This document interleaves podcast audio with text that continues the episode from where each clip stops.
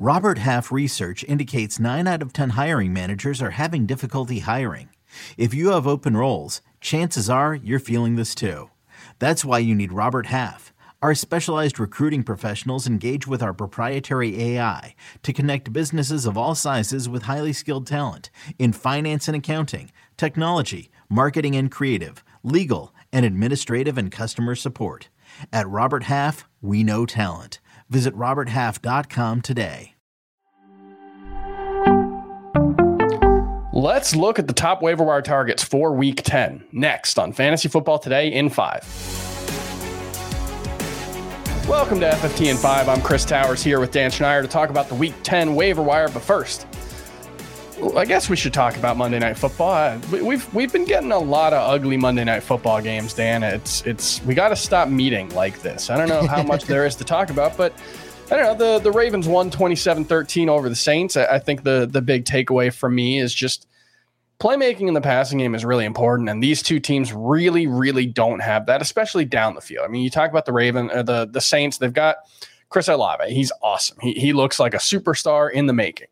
But that's really it. Alvin Kamara, they didn't really use him enough in the passing game, and and you know he's a running back out of the backfield. He's not a wide receiver. So this is a team that needs Jarvis Landry.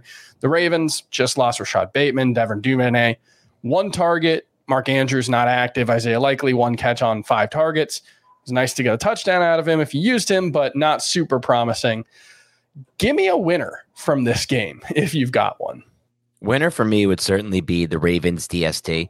I think this Ravens sure. defense looks a lot different. They had two major additions come back, and it, the one everyone here heard about and everyone knows about is Roquan Smith, who they traded yep. a second round pick from, but also Justin Houston, who's back and looked phenomenal in this game. I know they're, you know, Roquan's more of a new addition, and but from what they were expecting to get out of Houston versus what they're getting tonight. And if they can get both those two players to be difference makers on that defense like they were tonight, then I think that could be a really good DST down the stretch. Yeah, he's got eight and a half sacks in six games this season. That's uh, pretty impressive for yeah, Houston is fully uh, back. Justin Houston. The the Ravens have not had a double digit sack guy since 2017. So uh, Justin Houston about to make that happen. That's pretty impressive given the injuries he's dealt with. I'll also throw out. I mean, Kenyon Drake 93 yards, two touchdowns, 24 carries. Ravens typically do not go with one running back in that workhorse role. I think that was probably a function of they played on Thursday night last week. They played this Monday night, so they get the extra day off, and then they have their bye. So it's just like an outrageous amount of time off that they've got. No Gus Edwards. We can use Kenyon Drake. We've got time to get him fresh. Once they come back from the bye, I think this is going to be a, a three way split. Kenyon Drake, Gus Edwards, probably the 1A, 1B. Justin Hill will sprinkle in, or Justice Hill will sprinkle in, but not necessarily sure either of those guys is going to be very useful for fantasy. More like RB3s moving forward. A lot of lot of bad things in this game from fantasy perspective. Who's the biggest loser? Biggest loser for me is Andy Dalton. I feel like the Ravens had a really good game plan. They wanted to bat the passes down at the line of scrimmage. Obviously, I talked about Justin Houston with his kind of revenge season, but it wasn't just him. Brent Urban got his hand on a key pass that led to an interception. And all, all the entire game, the Ravens were batting down passes. This was in the game mm-hmm. plan. So I think with Dalton right now, you're looking at a quarterback who's regressing, not really doing a good job connecting downfield or moving the football. And I think we could be looking at a turn back to Jameis Winston because at this point, if you're the Saints, where do you do you keep Andy Dalton in, or do you go and try to get some kind of upside through Winston? Yeah, Dennis Allen was asked about that after the game. He said that they didn't really consider making a switch at QB. He said that a lot of things went wrong in this game, and I think that's true. One thing for me that stands out, you got to use Alvin Kamara more. Only four targets in this game, three catches for 32 yards. He has shown over the past month he is still an explosive playmaker, one of the best in the league get him the ball more. Thir- 12 touches, 13 opportunities just is not enough for a player of Alvin Kamara's skill set. Let's move on to uh, look at the Week 10 waiver wire. Obviously, if you want a more in-depth look, make sure you check out Jamey Eisenberg's column on CBSSports.com slash fantasy on Tuesday morning. Check out the full episode of Fantasy Football today. But let's talk about running back, wide receiver, and tight end. We'll go through each position. I want you to rank these three options, who you would be prioritizing on the waiver wire.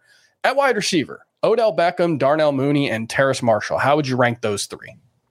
Well, I just talked about today earlier on the podcast about how I like Terrace Marshall, like the fact that he's getting end zone targets, but tough to rank him ahead of those other two. I think have a little bit more upside, so I would go Marshall last. I would actually go Beckham as my one-one here. I think the the idea here is to swing for the fences, and Yep.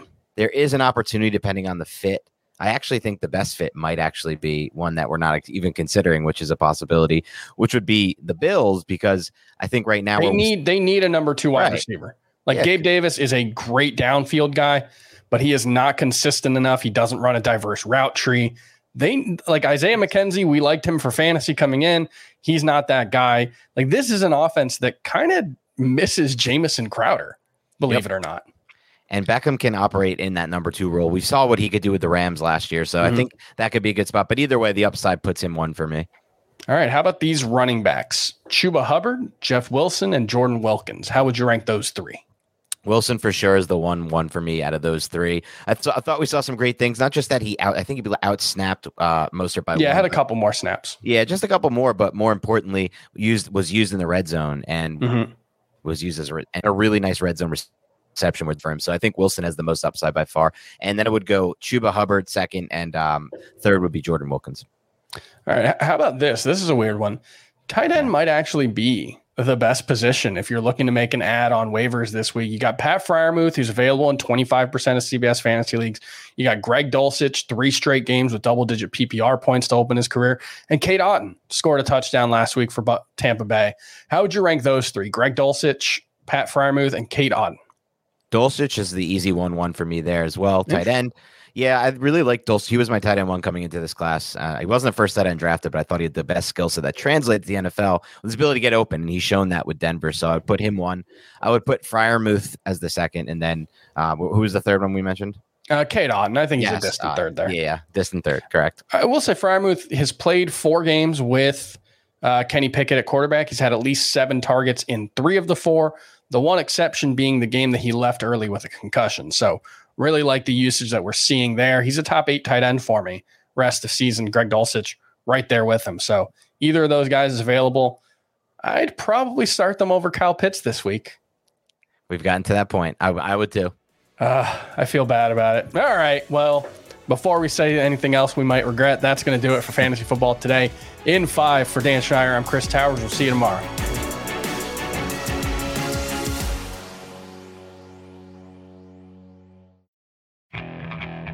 Okay, picture this. It's Friday afternoon when a thought hits you.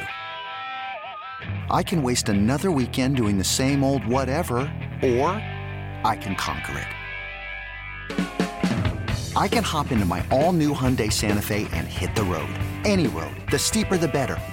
Because my all new Santa Fe is available with HTRAC, all wheel drive, so I can hit the trail without a worry in the world.